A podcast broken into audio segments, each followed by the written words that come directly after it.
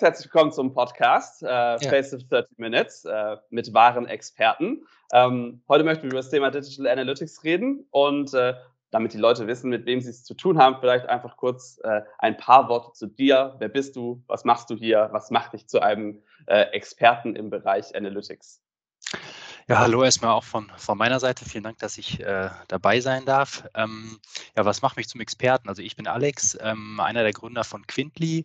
Äh, Quintly ist ein äh, Social Media Analyse Tool. Ähm, uns gibt es seit 2010, also sind schon ein bisschen länger unterwegs, ähm, sind halt ein Spezialist im Bereich Social Media Analytics ähm, worunter wir fassen quasi alles, was profilbasiert funktioniert, also alle Social-Media-Kanäle äh, für sich selbst und für Wettbewerber.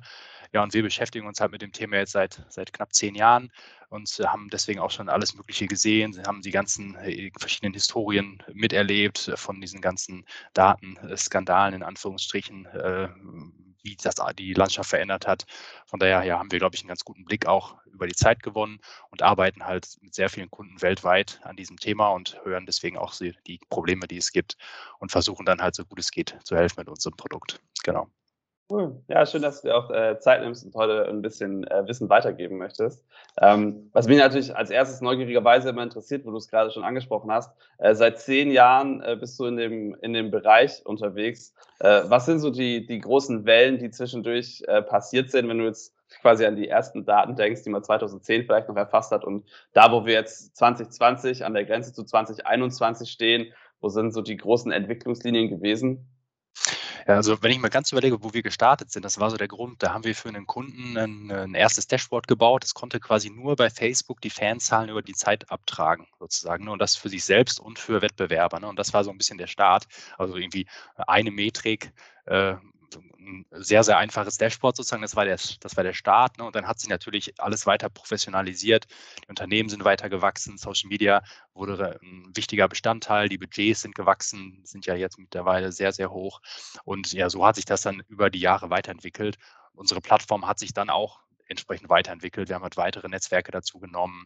Ich glaube, das war ja auch ein, so ein Trend, den man generell gesehen hat. Irgendwie Twitter, YouTube, Instagram, Pinterest, alles kam so in die Breite dazu.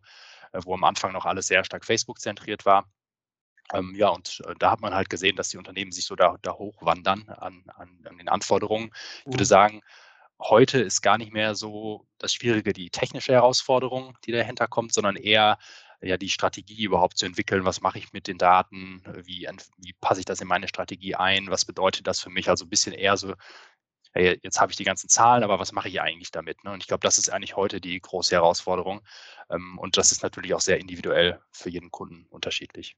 Ja, das, ich erlebe das bei Faceoff auch immer wieder. Da haben die Leute ja auch die Möglichkeit, sich ein Dashboard zusammenzustellen. Ähm, ehrlicherweise nicht ganz so cool wie bei euch. ähm, deswegen wir auch gut zusammenarbeiten. Ähm, und häufig kriege ich die Frage so, ja, jetzt habe ich, ich kann jetzt hier so viele Metriken auswählen. Was sind denn die wichtigen? Was sind denn die richtigen? Ähm, also ich kann das aus unserer Seite, von unserer Seite auf jeden Fall auch bestätigen. Äh, wie beantwortest du denn dann diese Frage? Also wenn die Leute sagen, oh boah, ihr bietet ja richtig viel an, aber was nehme ich denn jetzt? Genau, das ist immer auch eine sehr schwierige Frage, die wir auch sehr, sehr oft bekommen.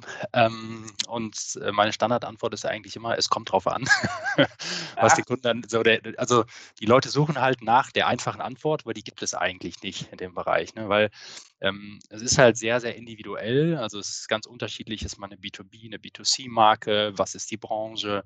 Also es gibt ganz, äh, ganz verschiedene Herausforderungen ne? oder auch basierend, was sind eigentlich die Ziele von dem, was man macht. Ne? Viele nutzen Social Media vielleicht, um neue Mitarbeiter zu finden, andere, um mehr zu verkaufen, andere, um irgendwie die Brand weiter aufzubauen. Ne? Das heißt, je nachdem, was das Ziel ist, auf welcher Plattform ich bin, sind halt auch die KPIs wichtig. Ähm, typischerweise unterteilt sich das dann so ein bisschen in irgendwie Reichweite, Fans, Impressionen. Dann kommt das ganze Thema Engagement, also wie agieren die Leute mit dem Content. Dann kommt das ganze Thema Conversion, die was kaufen die vielleicht am Ende. Ähm, das ganze Thema Advertising. Ne? Also es gibt diese verschiedenen Bereiche, wo es auch verschiedenste KPIs gibt. Ähm, aber es gibt halt nicht so die eine Antwort, ja, 1, 2, 3, sondern man muss wirklich sehr genau gucken. Ähm, und was wir auch immer feststellen, dass das so eine Iteration ist. Also es ist nicht so, man definiert einmal seine Metriken und dann arbeitet man damit für die nächsten fünf Jahre, sondern wir sehen halt, dass die ganzen Dashboards, die ganzen Metriken sich eigentlich immer weiterentwickeln. Das heißt, wenn sich auch meine Strategie leicht verändert, dann passen sich auch die Metriken wieder an. Und deswegen ja, sehen wir das eigentlich nicht so als, als Snapshot, den man einmal macht, sondern man sagt, ja, dann lass uns doch mal starten mit dem und dem dem, dem äh, Set an Metriken und dann über die Zeit das entsprechend weiterentwickeln und das äh, ja eher iterativ zu betrachten. Ja, das finde ich einen sehr guten Tipp, ähm, weil häufig Leute ja diesen Anspruch haben, oh, ich muss jetzt erstmal alles hier auf mein Dashboard packen und dann gucke ich mir das an äh, und dann sind sie quasi von Moment eins irgendwie überfordert mit den ganzen Sachen, die sie da angucken müssen und dann fällt es einem ja auch nicht mehr so leicht herauszufinden, ich will ja was lernen auch von den Sachen, die ich da sehe. Ja, das äh, stimmt. Ja. Und mit was fangen die Leute typischerweise an oder was ist vielleicht auch deine Empfehlung? Was ist der iterative Prozess? Also wie taste ich mich daran? Ja, also, also oft, das ist auch das Interessante, kommen viele Leute und sagen, ja, mein Chef hat gesagt, wir brauchen jetzt jede Woche Montag den Report oder sowas. Ne? Also das ist auch mal interessant, weil der Need für so ein Tool eigentlich gar nicht oft aus der Strategie kommt, sondern eher aus sowas etwas sehr Operativen sozusagen, ne? wo wir dann eigentlich sagen, ja, okay, geh doch nochmal einen Schritt zurück, überlege, ja, was ist deine Strategie, wozu brauchst du die Daten, wie passen die sich sozusagen ein in die Strategie. Ähm, und dementsprechend unterscheiden sich dann auch die Metriken sozusagen. Ne? Das heißt, wenn zu uns jemand kommt und sagt, ja, ich weiß gar nicht, welche Metriken ich messen soll, ja, dann, dann ist das eigentlich fast schon der falsche Zeitpunkt, sich so ein Tool anzugucken, weil du musst ja eigentlich erstmal eine Strategie haben, sozusagen. Ne? Und wir hören uns halt sehr genau an, was sind die Herausforderungen der Kunden und versuchen dann zusammen mit denen halt eine, ja, ein gutes Set zu finden, beziehungsweise bei uns im Produkt bieten wir halt auch viele Standard-Dashboards an, wo man sagen kann, ah, ich möchte im Bereich Customer Care irgendwas messen, dann haben wir halt für die verschiedensten Netzwerke bestimmte Standardsets an Metriken, die wir, wir halt über die Jahre mit unseren Kunden zusammen entwickelt haben. Ja. Das heißt, da kann man noch so ein bisschen ja, das Wissen nutzen, was andere schon aufgebaut haben, um das für sich selbst dann zu implementieren. Ja. Aber ja, also das ist so grob unsere Herangehensweise an das Thema. Ja, gibt es da so ein Evergreen, also bei den Templates? Also wir merken bei uns natürlich zum Beispiel, dass äh, alle wollen Facebook-Template haben und dann am besten irgendwie sowas wie, wie Fans und Engagement. Jetzt seid ihr ein bisschen auch spezialisiert und habt noch mehr Möglichkeiten als wir. Was sind so die, die Top drei Sachen, mit denen die Leute gerne äh, anfangen, was die Templates angeht? Also ich glaube, so die, die Top-Metriken, klar, das ist sowas wie Fanentwicklung über die Zeit, wobei das zurückgeht, ähm, also wenn man nur auf die Anzahl der, der, der Verwendung guckt, ähm, dann so diese Post-Metriken, also welcher Content funktioniert gut, welcher funktioniert schlecht, also so Top-Posts, Flop-Posts, irgendwie in die Richtung, ne? dann Engagement Rates, ich glaube, das sind so die, die Standards. Ähm, und ich glaube, bei uns wird es dann gerade spannend, weil man das halt sehr individuell dann gestalten kann. Also ein Engagement Rate ist ja auch nicht immer das gleiche, sondern die kann wieder komplett unterschiedlich definiert sein für einen Anwendungsfall im Vergleich zu einem anderen. Ne? Und das heißt, ja. da kommen dann bei uns diese individuellen Metriken sehr stark ins Spiel, wo man sagen kann, ja, vielleicht willst du in deiner Engagement Rate einen Kommentar höher gewichten als einen Like oder so und kannst damit so, so individuelle Gewichtungen einbringen, sozusagen. Aber die Evergreens sind definitiv so äh, Fanzahlen, Engagement, Posts, äh, Kommentare oder sowas. Ne? Also die Standards ja. im Prinzip. Ja, ja, ja, erlebe ich auch so. Ähm, das ist ganz interessant, was du eben äh, gesagt hast mit dem strategischen Überlegen und dann Dashboard bauen, jetzt verbunden mit den, mit den Custom-Metriken, die man sich erstellen kann. Ähm, jetzt haben ja manche Leute so dieses Gefühl, sie sehen Zahlen und sind dann erstmal so, uff, uff, schwierig. Wenn ich jetzt so, ich habe schon ein bisschen ein Dashboard und ich gucke mir das schon ab und zu an, ich mache einigermaßen regelmäßig mein, mein Reporting und ich will jetzt aufs nächste, auf das nächste Level kommen. Was ist denn so ein guter Schritt zwei dann? Also wenn ich angefangen habe, okay, ich habe mir strategisch ein bisschen was überlegt, ich habe vielleicht auch schon ein ganz gutes Dashboard, aber jetzt will ich besser werden. So, was ist denn dann quasi das Level zwei? Ja, wir haben zum Beispiel ein sehr breites Set an Datenpunkten. Also was wir typischerweise irgendwann den Kunden empfehlen, ist ja, jetzt guck dir doch mal wirklich die kompletten Rohdaten an, die die Netzwerke liefern, ne? weil da findet man dann oft nochmal Metriken, die halt nochmal den Schritt tiefer gehen, sozusagen. Ne? Also das können dann irgendwie irgendwelche demografischen Analysen sein oder irgendwelche Klickraten oder wenn ich wie auf Videos fokussiert bin, dann gibt es da nochmal irgendwie 100 andere Metriken bei Facebook. Also dass man quasi sagt, okay, ich habe die Basics erledigt und jetzt nehme ich mir die Zeit und gehe überall nochmal die eine Ebene tiefer rein, weil da findet man dann vielleicht wirklich die Sachen, die so den Einfluss haben. Ähm, von daher empfehlen wir eigentlich immer ja genau sehr oberflächlich zu starten, auch die ersten Dashboards sehr oberflächlich zu bauen und dann quasi immer weiter reinzutauchen. Ähm, weil wir haben oft die Situation, dass Kunden dann alle Metriken sehen, das sind dann irgendwie tausend Stück über alle Netzwerke und dann wollen die das alles auf dem Dashboard haben. Dann hast du aber hinterher ein Dashboard, mit irgendwie 100 Metriken drauf und dann kannst du damit halt gar nichts mehr anfangen. Ne? deswegen äh, gehen wir auch nach dem Motto vor, erstmal sehr oberflächlich starten und dann halt über die Zeit das Ganze ja genauer um, die für einen entsprechenden Kunden wichtig sind. Ja, wie behalte ich dann, in, wenn ich ein bisschen kleinteiliger werde mit meinen Dashboards, wie kann ich gut die Übersicht behalten, damit ich nachher auch noch ähm, Ableitungen machen kann von meinen Daten und nicht einfach nur die ganze Zeit Daten anschaue? Genau, also wir haben typischerweise empfehlen wir dann einfach mehrere Dashboards anzulegen. Zum Beispiel eins, was sehr oberflächlich bleibt, was ich so vielleicht so für das Standard-Reporting verwende, vielleicht auch an eine Zielgruppe in meinem Unternehmen, die jetzt nicht ganz so tief im Thema ist. Und dann halt weitere Dashboards habe, die halt tiefer reingehen. Ne? Dann kann man das zum Beispiel so machen, dass ich sage, auf dem oberflächlichen Dashboard habe ich da nur eine Metrik. Und wenn, wenn ich da dann tiefer reingehen will, habe ich halt ein spezielles Dashboard, was in den Aspekt dann nochmal reinzoomt, mm. sozusagen. Ne? Also dass man quasi immer entscheiden kann, auf welcher Detailebene man jetzt einsteigen möchte. Und ich glaube, die Zielgruppen der, Sports, die dann zum Beispiel kommen, sind halt auch andere im Unternehmen, je nachdem, auf welcher Ebene ich bin. Ah, das ist ein sehr guter Tipp. Das sehe ich nämlich auch häufig, dass die Leute den Fehler machen, dass sie sagen, ja, ich habe jetzt hier oben meine allgemeinen Metriken und da unten habe ich dann die Details und daneben habe ich nochmal die anderen Details, dass man dann quasi, es ist dann schwierig, das noch ähm, äh, durchzuchecken. Und wenn wir jetzt schon über Kleinteiligkeit reden, wie häufig würdest du dir dann auch diese Dashboards angucken? sicherlich auch wie das kommt drauf an. Also kannst gerne dann direkt sagen, auf was es ankommt. Ja, genau. Also ähm, die Frequenzen bei uns sind auch unterschiedlich. Ne? Wir haben die Heavy-User, die kommen jeden Tag rein und gucken sich ihre neuesten Zahlen an und was ist da passiert. Ähm, dann haben wir halt die Nutzer, die eigentlich nur Reports aus dem System empfangen, die eigentlich sich gar nicht selbst so im Tool bewegen, sondern eher nur die fertigen Reports bekommen. Äh, das kann dann also ich sage mal so, im Unternehmen ist das Standard-Reporting, würde ich sagen, so das, das monatliche Level. Das heißt, irgendwie so am fünften des Folgemonats werden typischerweise alle Zahlen gezogen des Vormonats und dann wird daraus ein Reporting gebaut. Ne? Das ist mal so in der Kommunikation. Aber die Nutzer bei uns, ja, ich muss sagen, im Durchschnitt kommen die so zwei, dreimal die Woche oder so wieder, um so die Basics zu gucken. Oder auch jetzt die Social Media Manager selbst, die jetzt für den Content verantwortlich sind, die wollen natürlich auch jeden Tag sehen, wie performt mein Content über alle Netzwerke hinweg. Ne? Und also das je nach, nachdem wer es ist, sind halt auch die Frequenzen unterschiedlich. Ja, ich kann jetzt kurz zwischendurch Werbung machen für den Content ja. von euch, den ich äh, gestern gelesen habe, über äh, die verschiedenen Reporting-Formen, ähm, über das monatliche, das Quartal, quartärliche, quartalsmäßige ja. und das jährliche Reporting. Also auf dem Quintly-Blog, wer das lesen möchte, ja. fand ich ganz interessant. ähm, ja, also ich meine, du hast jetzt auch natürlich einen Punkt aufgebracht, mit dem ne, verschiedene Nutzergruppen haben verschiedene Frequenzen. Ähm, für mich ist auch immer so dieses Thema, ja, wie häufig könntest du denn quasi Anpassungen machen, basierend auf den Daten, die du siehst? Also es ist ja cool, wenn du dir das jeden Tag anguckst, aber dein Engagement wird jetzt nicht quasi, äh, wenn du jede Stunde auf das Reporting ja. guckst und dann was veränderst, wird nicht auf einmal dein Engagement hochgehen, sondern du musst dir dann anschauen, okay, was erzeugt tatsächlich Engagement? Musst vielleicht auch nochmal überlegen, muss ich meinen Content anders produzieren? Ja, das dauert ja vielleicht auch nochmal eine Woche, bis du dann einen neuen Entwurf hast oder eine neue, neue Kampagne irgendwo am Start. Deswegen lohnt es sich manchmal auch wirklich, sich nicht da verrückt zu machen, so wie alle fünf Minuten Kontostand checken, so, ja, okay, immer noch gleich viel Geld drauf. Okay, immer noch gleich viel Geld drauf. Ja. Ja, wir sehen uns auch maßgeblich als Langfristanalyse-Tools. Ne? Also deswegen sagen wir nicht immer, okay, wenn du Analysen machst, muss der Zeitraum so groß sein, dass deine Datenmenge auch so groß ist, dass sie dir statistisch irgendwas sagen kann, sozusagen. Ne? Deswegen ja.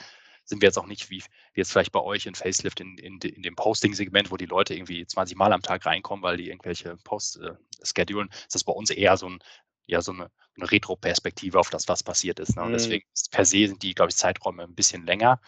Ähm, aber ich glaube, das geht auch damit zusammen, dass halt erst immer so ein bisschen die Strategie da sein sollte, ne? weil dann hast du auch diesen Zusammenhang besser zwischen, was poste ich in meiner Strategie, welche Zahlen ergeben sich daraus und wie verbinde ich das. Ne? Also, dass man quasi nicht aus den Zahlen, sondern dass man eher guckt, ah ja, ich habe ja eine Strategie, die ist sehr langfristig angelegt und die Zahlen sollen ja. mir quasi sagen, ob ich on track bin.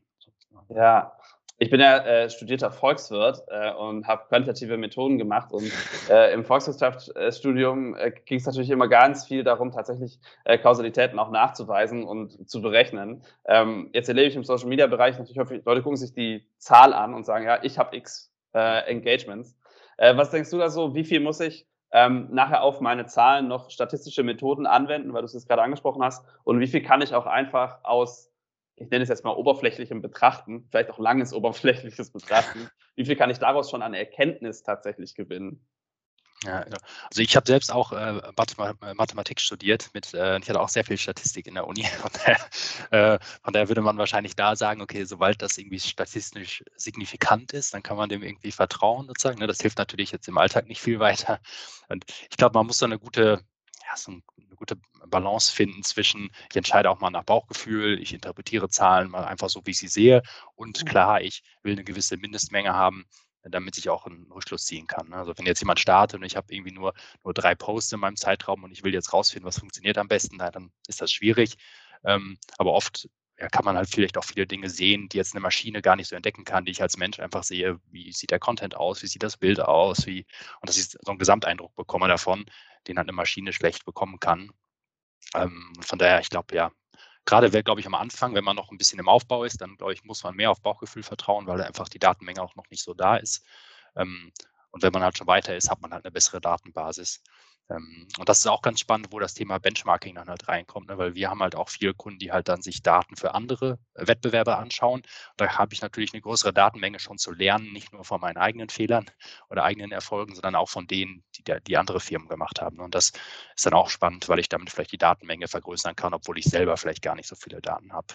Mhm. Oh, das bringt mich direkt zu zwei interessanten Fragen. Das eine ist nämlich, ich kann ja bei der Konkurrenz immer nicht die kompletten Daten sehen, sondern nur die, die öffentlich verfügbar sind.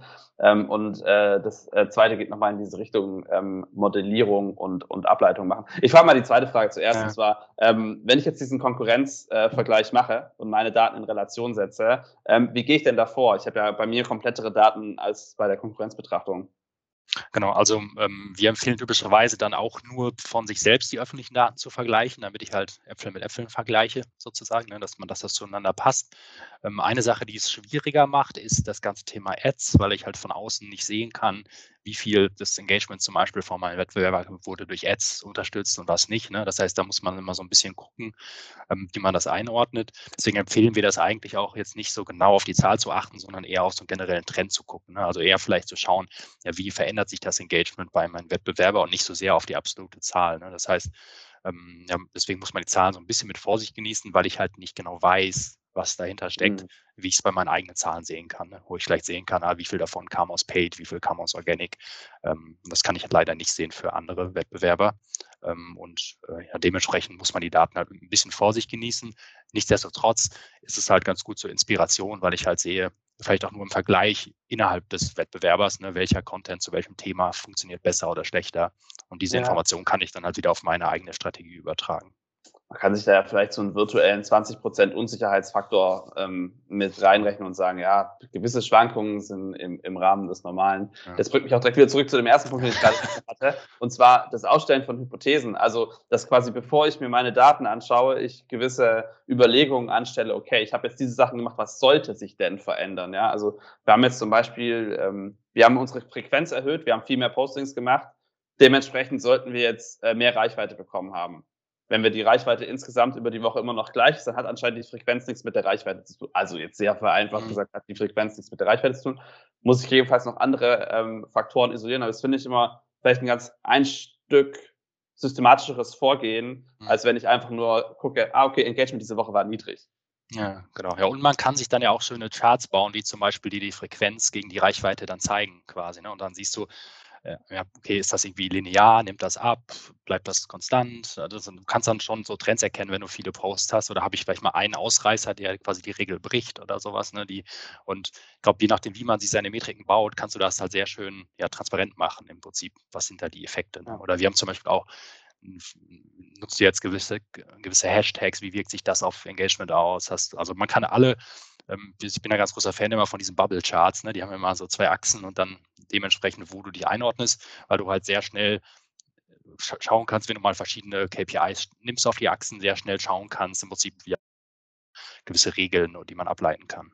Ja, ich möchte auch immer quasi unseren Kunden und unseren Nutzerinnen und Nutzern immer ein bisschen die Angst nehmen, weil häufig passiert, dass sie sagen, ja, ich, ähm, ich bin jetzt nicht ganz so gut mit Zahlen, so irgendwie, ich würde gerne was standardisiertes machen. Ja, denk doch quasi einfach in deinen eigenen Worten drüber nach, über die Frage, die du beantworten möchtest. Ja. Ich möchte wissen, ob ich mehr Engagement habe, wenn ich äh, diese drei Hashtags benutze. So, dann, wie könntest du das visuell darstellen? Ja, irgendwie so was mit Achsen. So. Ja. ja, genau.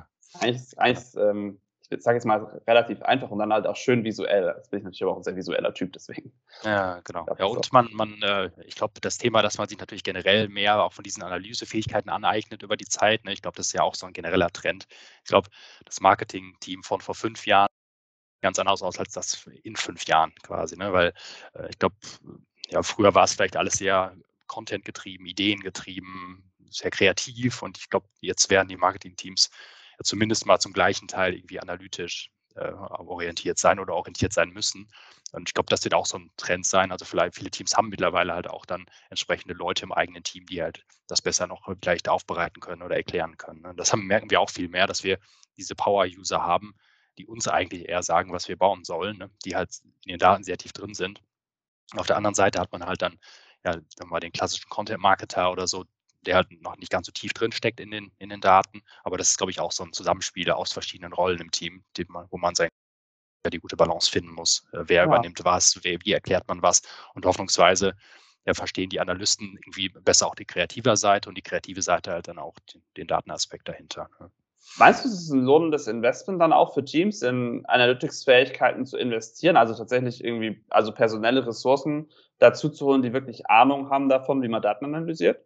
Also äh, ich, ich glaube äh, definitiv. Ich glaube auch bei den Kunden, wo ich sagen würde, die haben, machen bei uns so die krassesten Sachen, die haben, sind halt sehr analystenorientiert, würde ich sagen, ne, weil die teilweise unsere Daten nehmen und damit eigentlich noch, noch viel verrücktere Sachen machen, die wir uns gar nicht vorgestellt haben. Ähm, also ich glaube schon, dass jeder da investieren muss, weil ich glaube, ohne das äh, wird man so ein bisschen den Anschluss verlieren.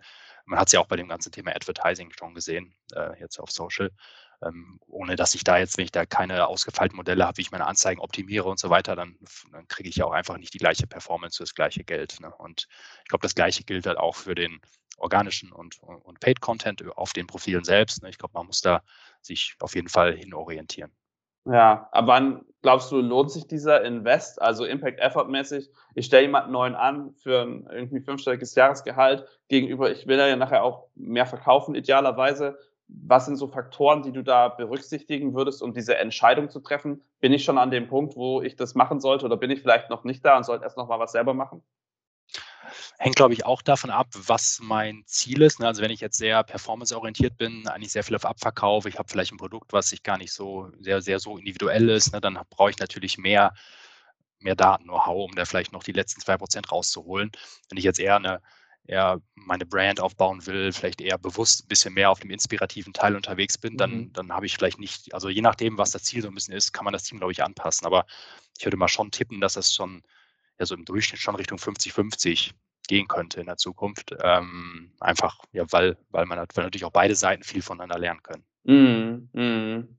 Ähm, was ist, glaubst du, glaubst du, da gibt es auch ähm, Unterschiede für ähm, verschiedene, äh, also ich wollte in diese Richtung verschiedene Netzwerke fragen. Also quasi mhm. je nachdem, auf welchen Netzwerken ich unterwegs bin, ob ich dann äh, diese Entscheidung anders treffen sollte. Also sollte ich über das Thema, wenn ich über mehrere Netzwerke aktiv bin, soll ich da vielleicht früher mit anfangen, als wenn ich jetzt erstmal gerade nur bei einem Netzwerk unterwegs bin? Und wie verheirate ich dann auch wieder diese Daten Social Media mit meinem Webshop oder Social Media mit meinem CRM oder Social Media mit mit X. Lass mal mit dem zweiten, sorry, ich habe ein bisschen laut gedacht gerade.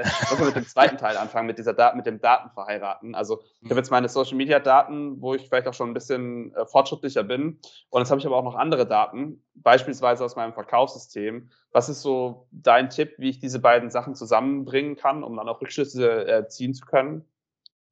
Also der Trend, den wir auch sehr stark sehen, ist das eigentlich, dass man natürlich verschiedenste Datentöpfe hat. Ne? Social Media Analytics ist einer, vielleicht ist äh, Listening noch einer, Webanalyse, äh, Sales-Zahlen und so weiter. Ich habe diese verschiedenen Datentöpfe und meine Vermutung, und das zeigt sich ja auch viel, ist, dass wenn man diese Daten verknüpft, dass da dann der eigentliche Mehrwert steckt sozusagen. Also wie wirken sich meine Social-Media-Zahlen aus auf die Sales-Zahlen oder umgekehrt.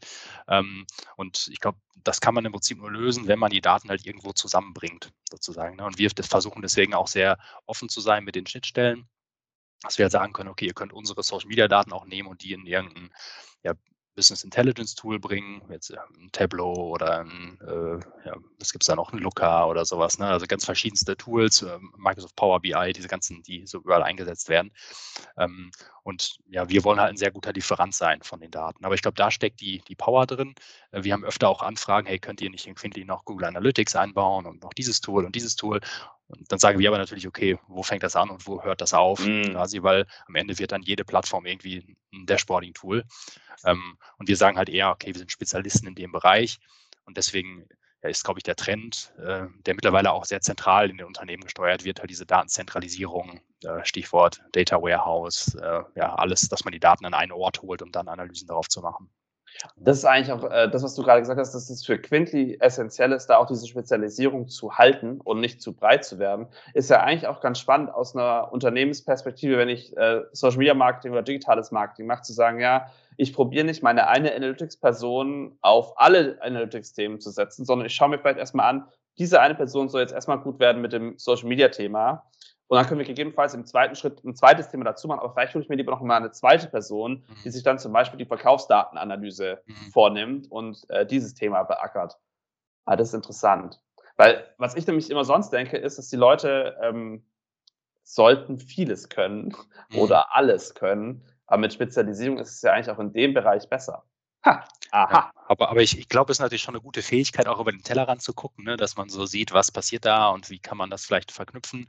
Ähm, also wie viel sehen ist auch, dass jetzt, äh, oft gibt es jetzt so eine zentrale Datenstrategie im Unternehmen, gerade in größeren Unternehmen, die halt quasi das Ziel haben, aber wir müssen erstmal alles ransaugen, was es gibt im Unternehmen, um das zu machen.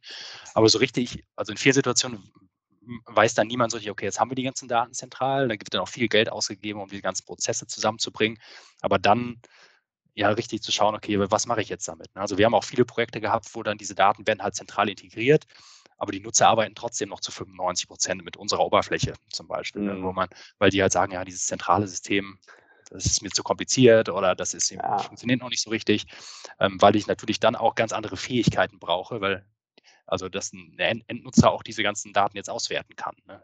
Also nur die Daten zu haben, hilft dann nicht viel. Und ich glaube, da muss man so ein bisschen gucken, wie man diesen, ja, diesen Drang nach Zentralisierung zusammenbringt, aber immer noch mit dem Nutzer, mhm. der es am Ende auch verstehen muss. Ne? Und ich glaube, da, das ist, glaube ich, die größte Herausforderung, die jetzt ansteht, auch neben dem rein technischen.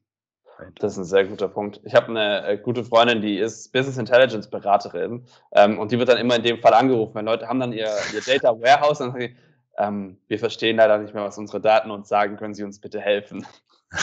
Ja, genau.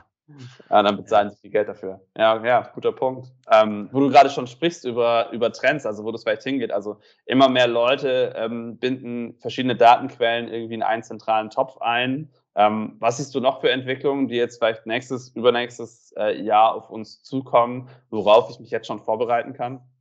Also, also einmal gibt es ja immer noch die Achse der, der Social Networks, die sich ja auch immer so ein bisschen verändert. Ne? Dann war Facebook sehr stark, dann kommt Instagram nach vorne, jetzt kommt TikTok irgendwie dazu, was für viele interessant wird. Also einmal so, glaube ich, diese, dass sich die Wichtigkeit der Netzwerke so ein bisschen immer hin und her verschiebt, äh, wo man sich natürlich immer wieder darauf anpassen muss. Und ich glaube, jetzt auch 2021, mal gucken, ähm, mein Gefühl ist halt, okay, TikTok kommt jetzt so als Netzwerk in die Breite, wenn sie denn dann noch ähm, existieren nach, nach einem Jahr oder so. Aber im Moment sieht es ja wieder ganz gut aus. Das heißt, darauf muss man sich einstellen. Da sieht der Content wieder ganz anders aus. Das heißt, ich muss meine Strategien wieder anpassen. Also eigentlich muss man immer so im Flow bleiben, äh, um darin zu leben. Andere Netzwerke werden vielleicht äh, weniger wichtig, wo ich jetzt gerade noch viel Geld ausgebe. Ne? Ich glaube, da muss man immer so ein bisschen ein offenes, ja, offenes Auge haben für neue Dinge, viele Dinge ausprobieren, dass man immer vorne dabei ist. Ähm, auf der technischen Seite ist viel so diese Datenverfügbarkeit eine Herausforderung. Ne? Also die Netzwerke haben halt verschiedene gute APIs. Facebook gibt da irgendwie besonders viel raus, bei Instagram allerdings schon nicht mehr so viel. Äh, Twitter hat als Ziel zum Beispiel selber die Daten sehr stark zu monetarisieren, ne? weil, weil die das als, als Teil ihres Businessmodells sehen. Das heißt, ja, diese Daten zusammenzubringen und die halt auch vergleichbar zu machen über die Netzwerke hinweg, das ist so eine Herausforderung, die sich jetzt, glaube ich, auch in das nächste Jahr noch sehr stark äh, äh durchziehen wird. Ähm, ja, und dann würde ich sagen, vielleicht als drittes dieses, ja, diese Datenfähigkeiten, Analysefähigkeiten, die sich eigentlich jeder Marketer irgendwie so ein bisschen aneignen muss. Ich glaube, das wird auch ein Thema sein, wo man vielleicht nächstes Jahr nochmal ein bisschen stärker reingehen könnte.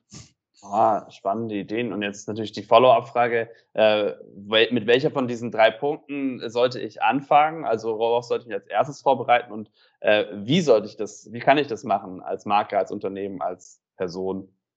Ja. Also ich glaube, vielleicht dieser technische Punkt, der Punkt zwei vorhin, ich glaube, den kann man so ein bisschen abhaken, weil das versucht, das versuchen wir zum Beispiel den Kunden dabei zu helfen, das zu lösen sozusagen. Ne? Das ist eine technische Herausforderung. Und dann hat man da eher so quasi die neue Inspiration, wieder so ein bisschen die kreative Seite versus die ja eher technische mhm. Analyse-Seite sozusagen. Und ich glaube, diese Brücke zu bauen, und ich glaube, das hängt jetzt davon ab, wenn ich vielleicht mehr auf der kreativen Seite bin jetzt, würde ich vielleicht empfehlen, ja, okay, öffne doch mal deine Augen für die andere Seite und arbeite dich da tiefer ein. Wenn ich von der technischen Seite komme, vielleicht, also dieses gegenseitige Verständnis einfach weiter zu schaffen. Ich glaube, diese, ja, genau die, diese Rollen, die so an der Brücke sind zwischen diesen beiden äh, Trends, ich glaube, das sind, werden so die sein, äh, die man braucht im Unternehmen und die sind halt auch super schwer zu finden. Ne? Und deswegen glaube ich, kann ich nur empfehlen, so, ja, egal wo man ja gerade Spezialist ist, halt vielleicht auch mal so ein bisschen über den Tellerrand zu schauen und seine Fähigkeiten in anderen Bereichen weiterzuentwickeln. Ja. Wie glaubst du, kann man Kreative dazu bekommen, dass sie auch eine, analytisch werden? Und wie kriegt man eher analytische Leute dazu, dass sie äh, im Kreativen sich ein bisschen austoben wollen auch? Ich glaube, man muss irgendwie die Vorteile zeigen, auch für die eigenen Aspekte. Ne? Ich als Kreativer kann vielleicht auch wieder noch besser kreativ sein, wenn ich eine Datengrundlage habe auf meinen Entscheidungen. Ne? Deswegen sind ja auch so Positionen wie äh, User Interface, User Experience so stark gewachsen, weil die ja genau diese Schnittstellenrolle einnehmen sozusagen. Und ich glaube, dass man quasi das andere nicht so als Bedrohung wahrnimmt. Also so der Techniker sagt, ach, nehmen wir diese Kreativen und der Kreative sagt, ah, die Nerds verstehe ich sowieso nicht, sondern dass man eher guckt, okay, wie kann ich denn diese Aspekte für mich nutzen, um auch vielleicht meinen eigenen Job besser zu machen, ja, sozusagen. Ja. Ja. Äh, eine Sache, die ich finde auch sehr gut funktioniert, ist so cross-funktionale Teams. Also Leute genau. sehr bewusst miteinander ähm, äh, zu, also bewusst zusammenzubringen und zu sagen, hey, denkt doch mal gemeinsam über dieses Problem nach, das wir haben. Ne? Also denkt ihr beide doch zum Beispiel mal nach, darüber nach, was wir in den nächst, im nächsten Quartal äh, an Inhalten produzieren sollen. Dann sagt der eine, aber ich habe doch gar keine Ahnung von Kreation und der andere sagt, ja, aber ich habe doch gar keine Ahnung vom Analysieren der Daten. Ja, ja genau, deswegen sitzen ja. wir jetzt auch zusammen. so. ja. ja. genau. Das Thema ist auch aufgetaucht in dem Gespräch, das ich äh, im vorletzten Podcast hatte, ähm, das äh, mit Uplift, ähm, dass äh, Jan, also der, der CEO von Uplift, meinte auch, dass es noch ganz erstaunlich, wie häufig das falsch gemacht wird, die beiden Sachen nicht miteinander zu denken, sondern irgendwie getrennt voneinander. Also auf der einen Seite habe ich irgendwie meine tollen Analytics-Funktionen, auf der anderen Seite habe ich eine tolle Kreation. Nur auf, gerade auf Social Media ist es ja nun mal so, dass die Analytics maßgeblich die Kreation beeinflussen, weil ich so viel ausprobieren kann. Ja, ich kann ja quasi 20 Entwürfe, kann ich ja gleichzeitig spielen mit einem kleinen ja. Budget und kann dann nach, keine Ahnung, zwei Tagen entscheiden, schau mal hier, Nummer zwei und Nummer 17, die funktionieren super, die müssen wir jetzt nochmal verbessern und ich nehme alle anderen offline. Ja, und das ist halt eine Entscheidung, die kann sowohl von der Analytics-Seite als auch von der Kreationsseite kommen. Ja, ja. Ja, ja, ich glaube glaub, glaub auch, dass die Power wird darin stecken, halt die Talente zusammenzubringen ne, und das Beste rauszuholen, weil also dann ist vielleicht auch eins plus eins ein bisschen mehr als zwei, wenn, wenn man das schafft, quasi ja, die, sich gegenseitig so zu, zu, helfen, dass am Ende das besseres, noch ein besseres Ergebnis rauskommt. Ne. Ja, okay, die, unsere 30 Minuten sind fast schon vorbei. Ich probiere mal so ein bisschen zu rekapitulieren, über was wir gesprochen haben. Also der erste Tipp, den ich mitgenommen habe, war dieses ähm, starte ruhig allgemein und werde dann spezifischer. Das zweite war, probier nicht alles auf ein Dashboard zu machen, sondern mach für deine verschiedenen Detailtiefen mehrere Dashboards. Das dritte ist, Kreation und Analysen rücken immer näher zusammen, sowohl technisch als auch äh, persönlich, also bezogen auf, bezogen auf Personen. Was aber nicht bedeutet, dass ich mir jetzt alles irgendwie in ein riesiges Data Warehouse, Data Lake äh, etc. schmeißen äh, muss, sondern auch immer noch bedenken muss, was will ich mit meinen Daten eigentlich erreichen. Ähm, und äh, immer wieder auch zu betrachten, wie bewegt sich eigentlich zum Beispiel der Social Media Markt, wie muss ich meine Sachen gegeneinander ausrichten ähm, und wie muss ich mich neu justieren. Ja. Spannend. Ja, sehr gute Zusammenfassung. ja, ich habe zugehört. Ja. Schön, ey, vielen Dank, Alex. Es war, ja. äh, war sehr spannend. Ähm, sehr ich wünsche euch auch äh, 2021 weiterhin super viel Erfolg. Ähm, wir sehen uns ja hoffentlich äh, auch mal wieder auf einem der digitalen oder nicht so digitalen Events. Ja, herzlichen Dank. Ja, super. Vielen Dank auch, dass ich dabei sein durfte.